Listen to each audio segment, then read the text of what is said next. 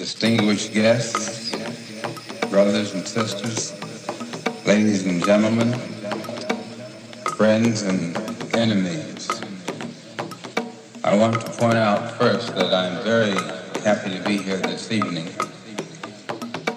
and I'm thankful for the invitation to come here this evening. I just ask you to excuse my appearance. I don't normally come out in front of people without a, a shirt tie. So